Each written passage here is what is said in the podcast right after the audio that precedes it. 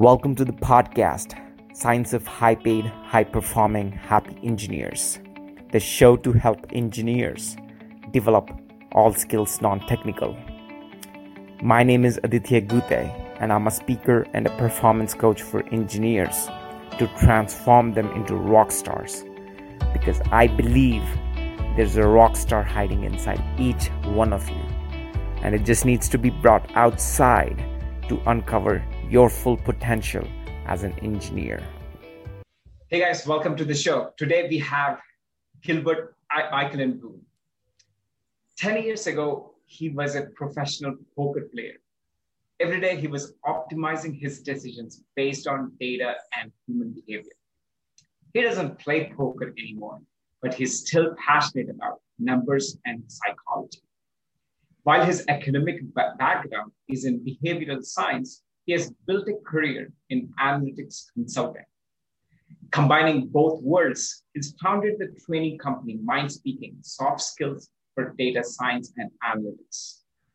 He also bridges psychology and analytical thinking in his book, People Skills for Analytical Thinkers. This, ex- this book explains about human behavior through algorithm metaphors. I personally have read the book one of the great books, especially for analytical thinkers, engineers, and data scientists. Welcome to the show, Gilbert. Pleasure to have you here. Thanks so much for having me. I'm really excited for this conversation. Also, because the work we do has a lot of parallels, and um, I'm curious to to discover more and looking forward to a great conversation. Great. Yes. So let's start with your story, Gilbert. You were a poker player. You had a major in psychology. In your book, you have also written about you were how you were shy. And now I've seen you speak before. You're you're a terrific speaker. So how did this transformation happen uh, to you? Yeah, I think it was a very long and sometimes painful process, but that's with all the personal development topics. I think I think where it started was when when I was playing poker, and I love playing poker because poker is a game of mathematics and analysis, and and I I love to do that because every time I need to make a decision because I was playing online poker, every time I could look at the statistics if someone was playing aggressively or folded a lot of hands and based on that information I could make my decisions but outside of poker it was it was different because in conversations and while interacting with others i didn't have those statistics that told me what to do. That's why it was difficult for me to to interact. I was analyzing way too much. I was i was overthinking. And every time when i wanted to say something i was evaluating my thoughts internally whether it was good or funny or smart enough to say to the group and whether it would contribute enough to the conversation and because i was overthinking so much i was not really connecting and not sharing myself. And that led to some issues um, and it, firstly while i was studying was harder to connect with with people. And later also when i was working because as i was working for cognizant a technology consulting firm i also discovered that just analytical skills would not get me there. And while doing presentations that that really didn't work out because I was so focused. I brought all the data, all the rational analysis that I could find, but by not connecting to the people in the audience and understanding what's important to them, I was just in my head and really focused on the rational analysis, and that didn't work out. And so, uh, and and I, I could totally relate with that, right? I was an engineer for over ten years, and you know, I also uh, you know helped many other technical professionals. They're just in their head trying to figure out how to say the right thing. How so so how did that transformation happen to you, where you recognized what I really need is people skills and, and pursue that? Mm-hmm. Yeah, I think it started in my in my student life where I recognized, hey sometimes when I'm thinking so much, it doesn't really work to have a have a good conversation because when I focus on the other person instead, then the conversation is much better. Also, when I'm doing a podcast like now, if I'm thinking all the time about what I'm about to say, it's not working out. I just want to focus on you and and have a connection, even though it's on the screen many thousand miles away. Away, I think it works much better. And also, while I was in my job, I realized, okay, this is not gonna work if I only focus on the analytical skills, the technical side. So then I started to read a lot of books, a lot of books. By now, I don't know how many, probably uh, over 80 books about personal development and human behavior. And I'm fascinated by the by the topic because I think it's so interesting to understand how other people work and to realize that my my own brain works so differently compared to other people's uh, people's brain. And and that's how i started to yeah, to work on myself to d- discover a bit more about myself what matters to me and be more open and not be so much in my in my head. Yeah from what i'm learning is you faced certain challenges and you realize that things that got you to where you were is not going to get you to the next level. Um, like overcoming certain challenges. And that's when you started focusing on other people more instead of just trying to figure out what uh, what's, what's the right thing to do. So with other tech professionals right uh, that you're helping uh, right now i see the uh, same patterns wherein uh, wherein they're mostly focused on how to say the right thing, how to sound smart. And that has helped them for a very long time because it helped them become better engineers. So, at what point do you think uh, typically people have that shift? And do you have any suggestions on when people can start have to start focusing on on people skills? Mm-hmm. Yeah, I think it, really varies per person when they discover it. Some people discover it quite early in their career, maybe in the few first years. But there's also people who realize in the last few years of the career that people skills are needed and there's more needed than the technical side. And maybe they figure out one once they get reach like a certain level in their in their career some people also figure it out in their personal relationships or maybe with their spouses where where their spouse may say that they are not connecting and it they're just in their heads and not only focusing on the rational side and not making the connection. And i think it's a it's a common common problem. And i think the first step to to take for for people that realize okay this is something i want to improve i want to change i think the first step is self-awareness and in my book, I outline a few steps that are uh, that are common and very helpful to to get more self awareness. Uh, one of them is is journaling, to to write down what what your thoughts are about your day, what went well, what didn't go so well, to have these small evaluations of your day, and it can be about the small interaction where you you realize, okay, maybe I was a bit too too shy, a bit too inward focused and that's something that that you can then optimize the next time. Or yeah alternatively you could also ask feedback and asking feedback about yourself may seem daunting and may seem uh, scary because people are going to tell you something that you you already know or maybe you don't want to know or maybe something you don't know yet. And um, and that can can be very scary. But what i found is uh, having a better understanding of yourself and optimizing, making the changes you want uh, can be very rewarding. Yes, uh, talking about the book, he you have created the books, books content and sometimes in the form of diagrams, which are super easy to follow. It's probably one of the easiest books to read through and really absorb the contents of it. So, what went into the process of creating this book? And you you mentioned a couple of things, which is that you've read many books, right? And, and would love to hear, you know, how you uh, how you were able to really break it down into something super easy for people to understand in the book. Mm-hmm. Yeah, what what I thought first, because last year I was on a trip around the world. I was at the moment I started the book, I was um, in Guatemala, and back then I didn't realize I was writing a book. I just wanted to write maybe 20 pages for for analytical type of people like me who may also be struggling with with these topics. And I thought, okay, I'll write 20 pages, a PDF document, and I'll see what I do. I just want to share what I I would wish that I would have known when I started my career.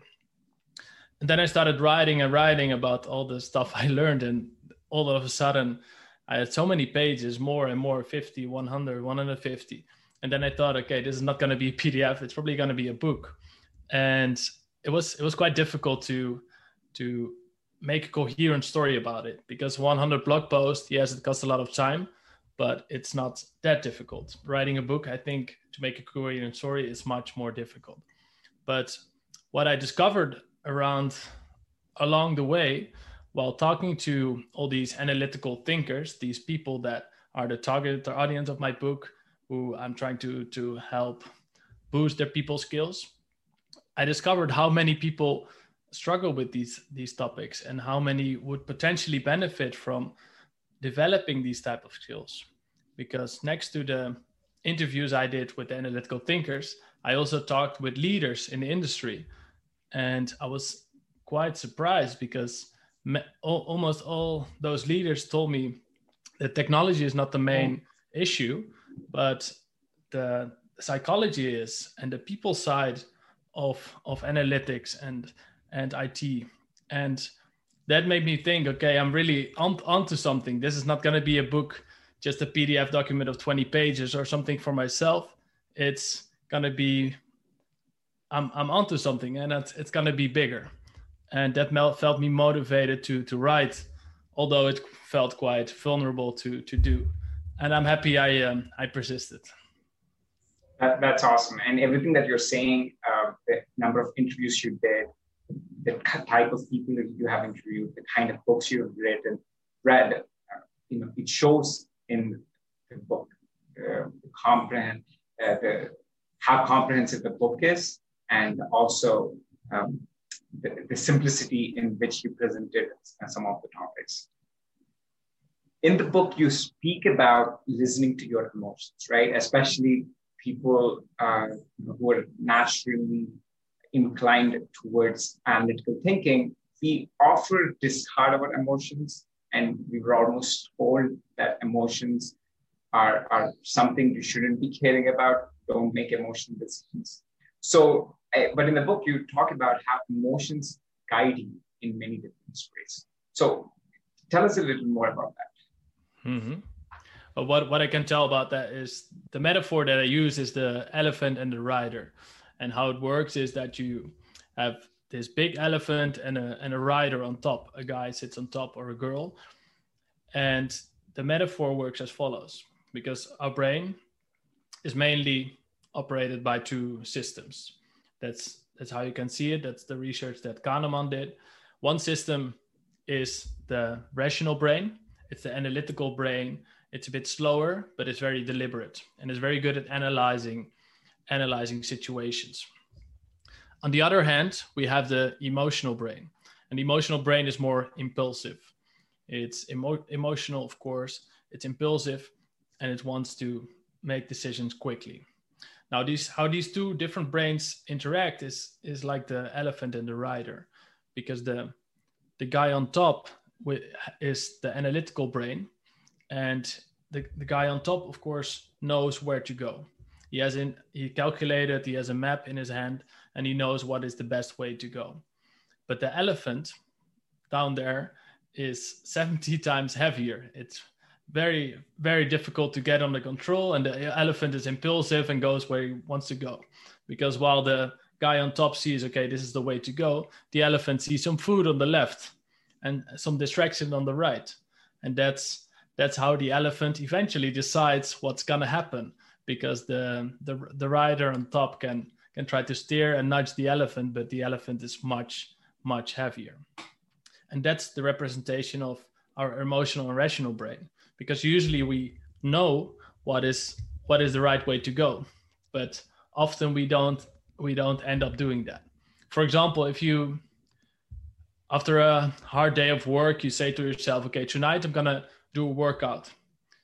But then after that day of work, you discover that you're sitting on on the couch And then if you analyze that, you can probably sense where this is going. The emotional elephant says, "Yeah, well, let's uh, let's let's chill for a bit. You worked hard, and you're also gonna justify your own behavior." And my argument in the book is that just pushing away all these emotions and neglecting it is a problem because the elephant because you're ignoring the beast that has all the power so what i'm saying is that you need to recognize a bit better what's going on in your body in terms of emotions and all the biases that you have so you can take away some of those biases. And by recognizing your, your emotions better you also understand yourself better and that leads to more self-awareness. Love that.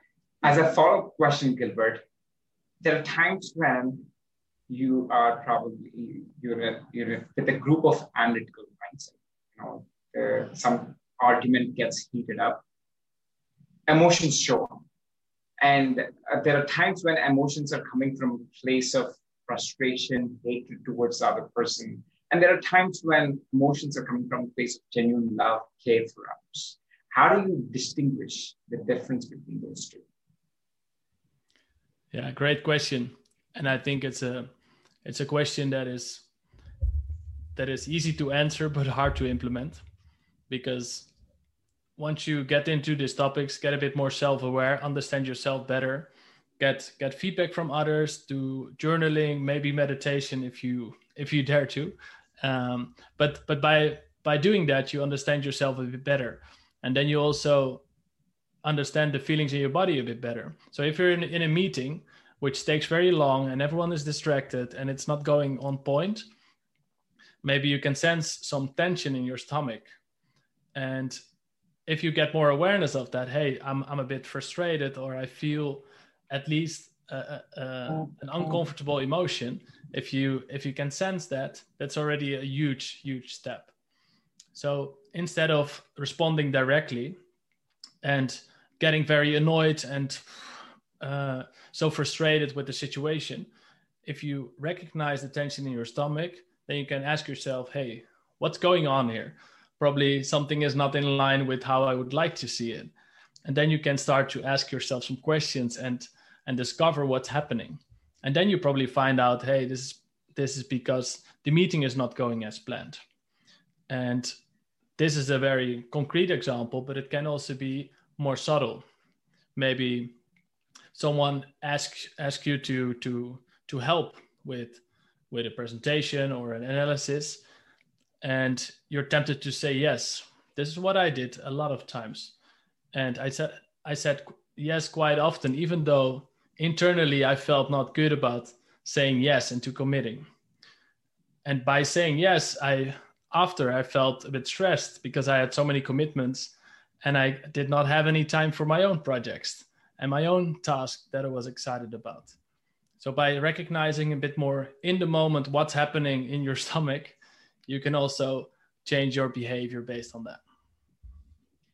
Great answers. And you also outline some of steps on how to build greater self-awareness, how to go a little bit deeper into yourself in, in your book. So um, and last few questions, Gilbert. Now that you have acquired this wisdom, right, uh, through your own transformation, and you can tap into uh, your analytical skills and also emotional skills and people skills, how do you handle a conversation with a person who's primarily analytical, who's not in touch with the emotions and feelings and the people's part, skills part? any experiences recently on how you handle such people? So you mean people how to how to interact with someone that is yes very, yes much... how to interact and maybe even de- develop a connection with such mm-hmm. people right.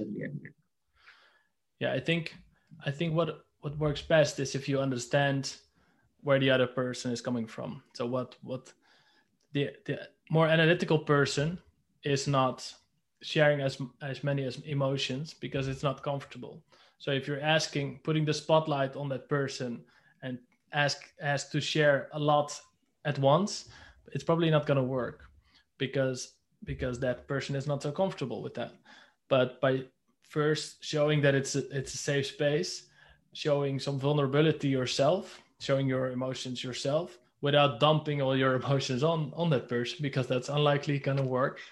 But slowly revealing a bit more from from yourself, then the other person will most likely open as well. And you can do those, those step by step. First, talking about a topic that is of interest to him or her to have a comfortable conversation and then slowly move a bit more towards uh, a, a, real connection beyond just factual factual stuff. Because that's that's what we talk about a lot in in our life facts where uh, this is where i went um, this is what i did this is what time I, I i went there. But i think no matter if you are more emotional or analytical person the strongest connection with other people we feel when we share more about the why. So why you did that, what's your intention, and what's your purpose. And those words sound quite fluffy, but if you say what you love about your work, or why you love your work, and what you love about your holiday, that's much more interesting than I went to Rome and I went there for two weeks and I went to the beach. That's that leads to a lot of boring conversation. Right. I, I love the part that you know if someone is uncomfortable sharing their emotion, just accept them for who they are. They're probably not ready. So you have to really uh, gauge their feelings, uh, gauge the energy, and play it accordingly. How much you want to share, how much you don't want to share, right? There's no hard, no logical answer for that. Say, exactly. follow this formula, you will get this results. Last exactly. question, uh, Gilbert. You also offer a, a free course on how to build strong relationships and strong connections with others and have great conversations. Can you talk a little bit about your the course that you offer on your website? Yeah, sure. Yeah, what I as I mentioned in the beginning, I, I struggled quite a bit with with interact interactions with others and conversations because I was focused so much on the on the content itself, what I would what I would like to say and how I should say it. And that's why I started this year, I started a, a free email course, which is 16 emails. Every three days, you get one email. And the idea is that there's some text in there that will cover one one topic could be starting a conversation or how to ask good good questions how to create a better connection with someone how to improve your relationships and also how to end the conversation that can also be a difficult one and throughout that course, I offer some some some guidelines and ask questions for you to reflect because I don't really believe in okay, this is what you this is what you need to do and that's the perfect recipe. What I believe in is that I want to trigger you to to think for yourself and to try out stuff to see what works for you in your life so you can make that change not just this week but for the long term as well. I, I love that. There, there's some people who will be like, this is the only way and how you accomplish this result. But what you're saying is, I'm sharing you some perspectives. At the end of the day, it's up to you to figure out what works and what doesn't. Exactly. That Gilbert, any final thoughts that you would like to share with my analytical audience? Yeah, I would love to to connect with you, and uh, with that, I don't mean just connecting on LinkedIn, but I would be very curious to hear what what your perspectives are, what your challenges are, what you've learned, and and what works for you. Because I feel like we're we're all we are we're all on a path, right? And analytical types maybe to understand each other a bit better.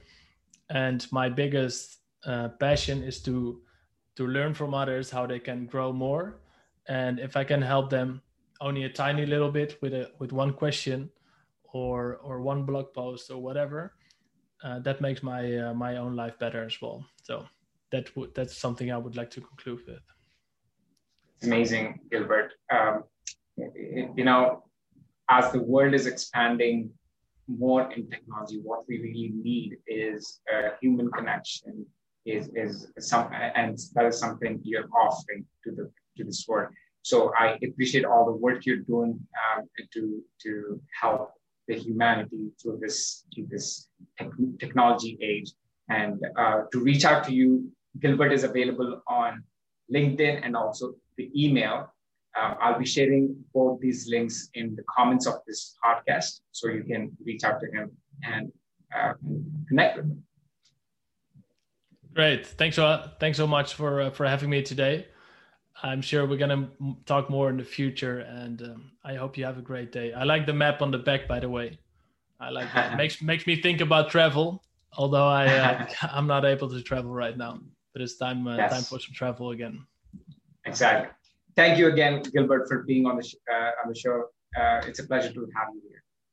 Thanks a lot.